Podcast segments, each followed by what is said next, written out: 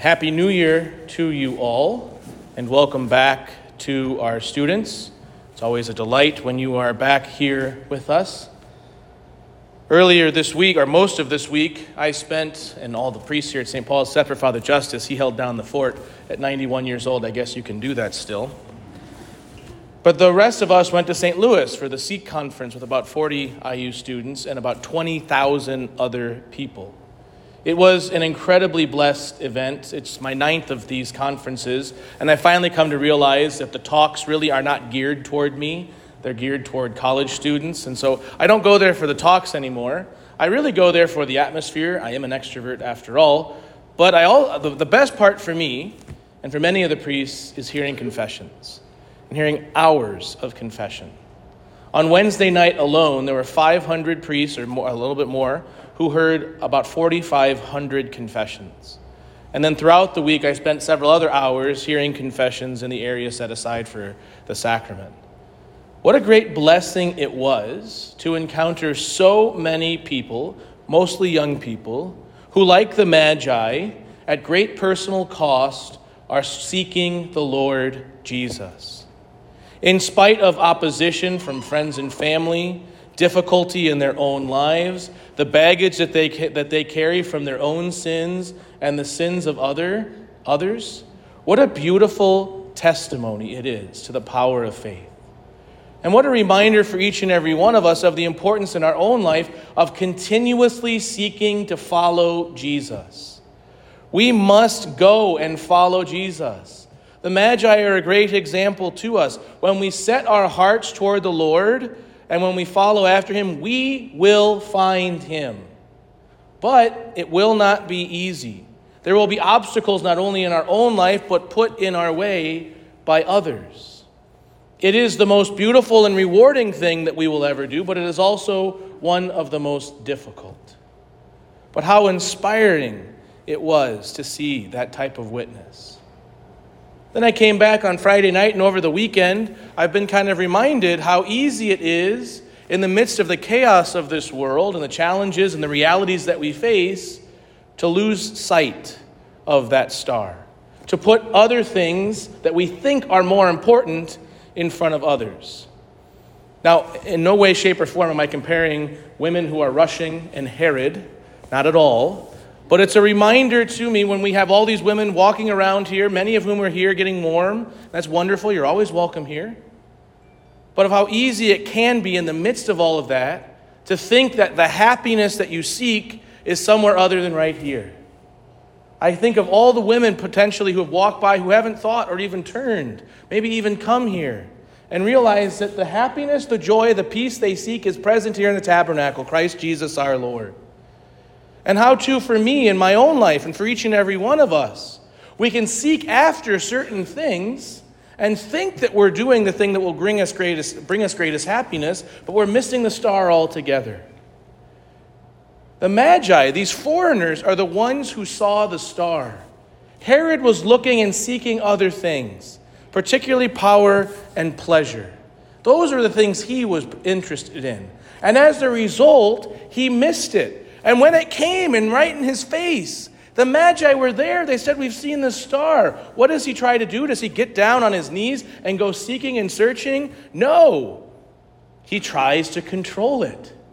He tries to make it his. And we too can see ourselves in that, both in the Magi who are searching, but also in King Herod, who misses or who places his trust in his beliefs in things other than the Lord. And so on this great feast of the Epiphany, each of us are asked to look at our lives, both interiorly and exteriorly, and ask a really important question. What star am I following? Am I following Jesus? Am I seeking Jesus in all things? The reality is this, that all those young people who came to that conference, there are some who may not have been seeking Jesus. And there are wonderful women who are seeking the Lord and striving after him in searching and building up community in sororities here on campus.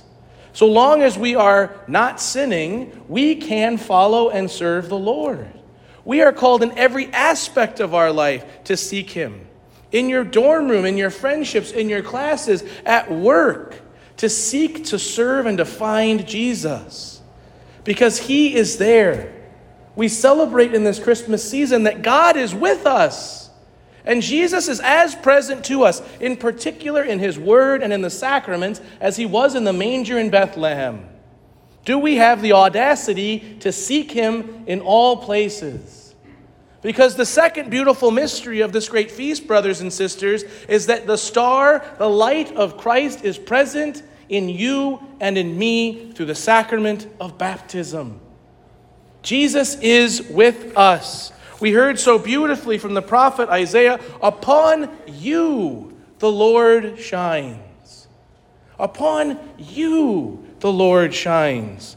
And St. Paul says it so beautifully that we are co-partners in the promise in Christ Jesus through the gospel.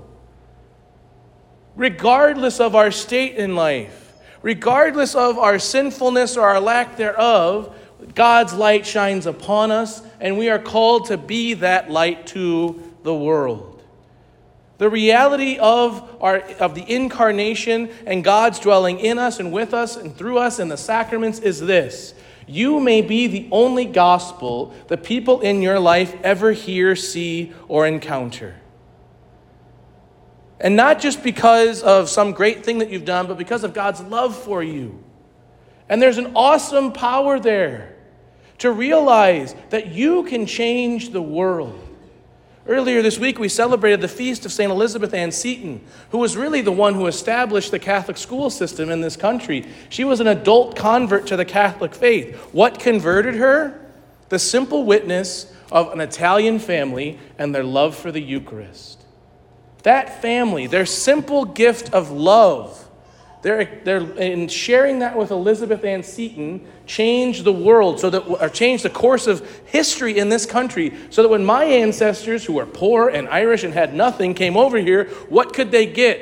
A world-class education at a Catholic school, because of the conversion that had happened in Italy through the simple witness of faith. You can have that impact also, if you but seek to strive, seek after the Lord, seek that star. And when you fall into sin, to come back to that light in confession.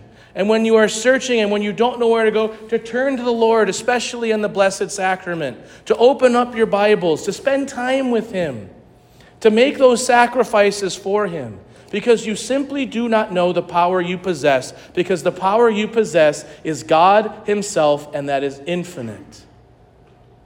Today we celebrate that the light is shining. The light is here.